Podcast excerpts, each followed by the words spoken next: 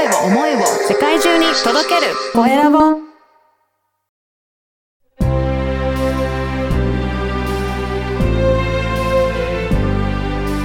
経営者の志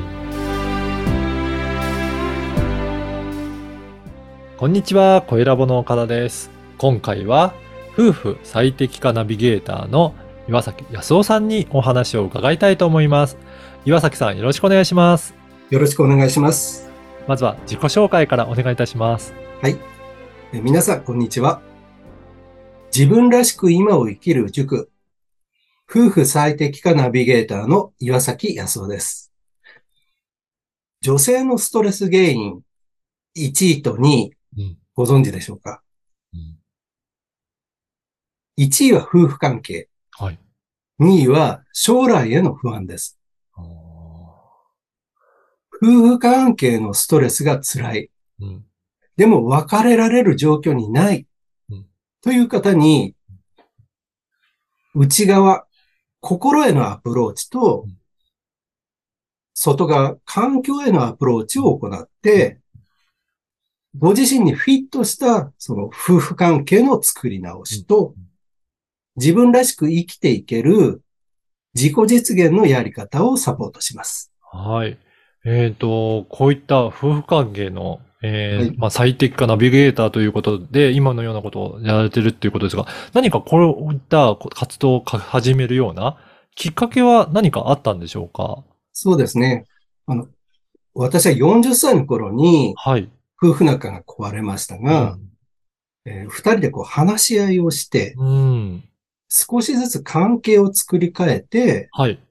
で、娘たちが成人するまで、まあ14年間ほど、うん。同志仲間うん。になっていったと。へえ。で、まあ50を過ぎて、うん。職場で社員のメンタルヘルスを担当して、はい。そこでその心理カウンセリングというものに出会いました。うん。うん。で、それで自分をこう整えることを覚えて、はい。楽しく生きることとか、夢や目的をこう作れるようになったと。うん。で、まあこれらの経験を得たその気づきとかはい。知識っていうのはうん。再現性があるなっていうことに気がついて、はい。で、それであれば今辛い人とか、うん今苦しい人うん。に伝えたいと思いましたと。ああ、そうなんですね。はい。で、そこでこう心理カウンセリングというのを体系的に学び直して、はい。で、自分らしく今を生きる塾とうん。うんい。うのを立ち上げました。そういうことなんですね。じゃあ、はいやっぱり本当にご自身の経験を活かして、それをもっと活用してもらいたい、そういった人につ広めるためにっていう、ままさにそうですねいった塾なんですね。はいやっ。ぱり40代の時、まあやっぱり夫婦関係壊れたというおっしゃいましたけど、そこからやっぱり話し合いをして、どういう関係性になるかっていうのがしっかり決められたっていうところが、その後うまくいかれたっていうことなんですかね。えっ、とですね、は当初の数年間は、うん。かなり苦しみ抜きました。そうなんですね。そうですね。うんでも、どう、どうしたらいいものかっていうのが全く見えなくて、はい。本当にこう、二人とも七点抜刀しながら、うん。苦しい数年間を過ごしていく中で、はい。もう徐々に徐々に、うん。こう、やっぱりこう、子供たちがまだ幼いということもあって、うんうんで、子供たちにことはものすごく二人とも大事だったから、やっぱり子供たちを笑顔にしてあげたいっていう思いもあり、ともかく、まあ男と女としての夫婦関係は終わってしまったけれども、一つのその4人、まあ娘が2人いて4人の家庭をなんとかこう作っていく。うん。そういうところでのその友達うとん。か、その仲間とかっていう意識が、それをこう割とこう自然に芽生えていったと。ああ。あ、じゃあそういう経験がありましたね。うんじゃあそんなに簡単にその関係性っていうのは作れたわけではなく、もういろいろ やりながら苦しみながら、やっとその形が出来上がったっていうことなんですは。い。私はそういうパターンで、ああ。で、後半にその50代になって、えー人事でその社員のメンタルヘルスをうん。担当して心理カウンセリングというものを知ってからは、その夫婦関係をさらに、うん。こう、お互いのことを考えながら作り直していくことができて、うん。で改めて振り返ってみると、うん、もしあの、苦しくて七点抜刀してるときに、うんえー何かそういったところにこう、メッセージをもらったりとか、はい。アドバイスをしてくれるような人とかサービスがあれば、うん。もっとこう楽にうん。今のその仲間という境地に生きたれたなという、うん、そんな思いがありました。そうなんですね。では、あの、その自分らしく今を生きる塾、ここではどういった流れで進んで、えー進められていいらっしゃるんでしょうかねそう。ですね。まあ、大まかな流れとして、えーご自身の力で大きくはこう3つのことをしていただきます。はい。まずは、何がストレスなのか、うん。内側、外側のモヤモヤを、うんみんな吐き出して、うん。で、一つずつそれを消したり、対策を取ったりしますと。はい。で、次に、えー未来の自分のありたい姿うん。とか、夢を描く。うん。そして、幸せとか、うん。ワクワクした感情の見つけ方、うん作り方を覚える。うん。うん。まあ具体的なそのやり方ワークとしては、はい。自分の中をリこうサーチしてみて、うん。不快感とか、うん。いい気持ちとか、うん。その五感と向き合うワーク。あとは、こうでなければならないう。というん子供の頃からずーっとその自分の固いこう価値観っていうのがあるはずで、それともこう向き合って、うん。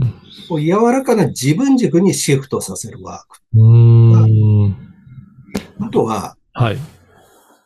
パートナーの着ぐるみを着ちゃって、うん。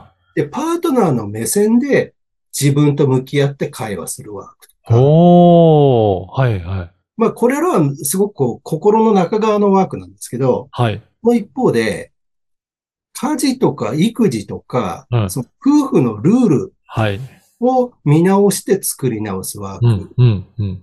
こういったその外側の環境についてのワーク。これらのこともすると。するとだからやっぱり気持ちの心のワークだけではなくて、はいその家族間とか、その家族内のルールもしっかりどういうふうになってるかっていうのをはい見直すって、両面が大切になってくるっていうことなんですかね。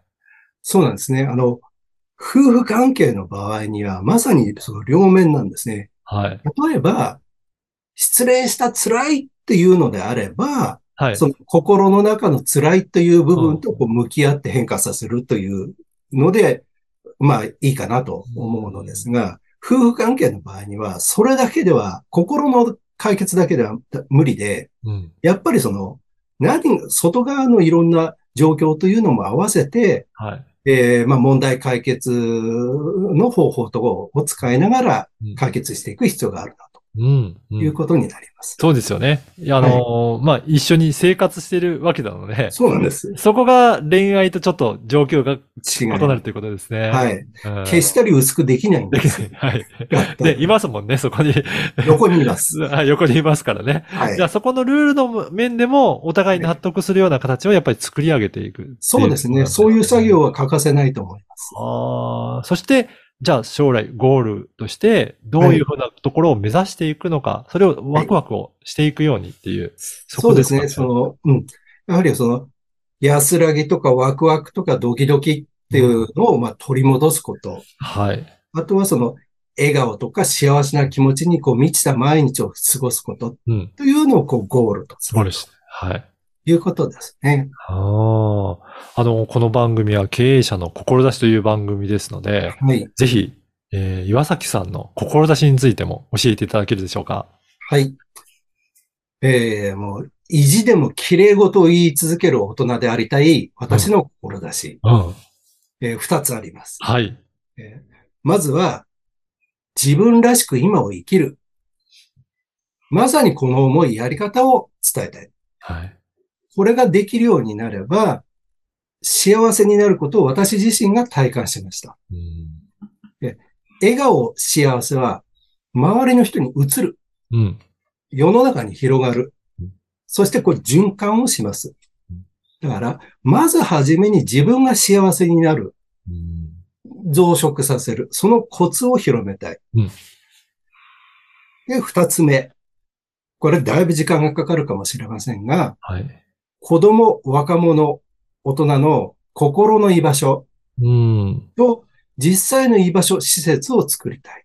うん。はい。この二つが私の志です。そうなんですね。じゃあそういった場も作っていって聞きながら、まあ、はい。周りの人にそういった幸せもどんどんはい伝播させていくっていうことなんでね。そうですすね。勝手に伝わっていくってうん、いうイメージがあります。感じですね。はいい。やーぜひぜひ、あの、今日のお話を聞いて、岩崎さんのことをもっと知りたい。あとは、いろいろご相談もしてみたいという方いらっしゃると思うので、はいえーこのポッドキャストの説明欄のところに、岩崎さんの Facebook の URL も記載させていただきます。なので、もし、はい、個別にメッセージを送っていただければ、岩崎さん、は相談いただけるでしょうかね。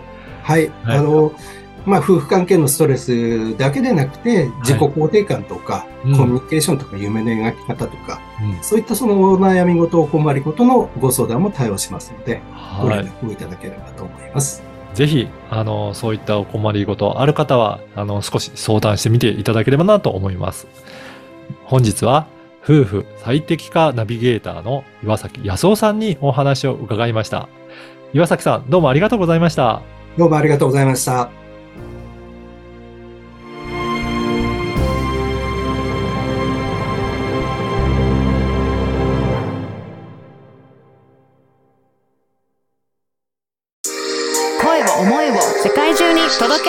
声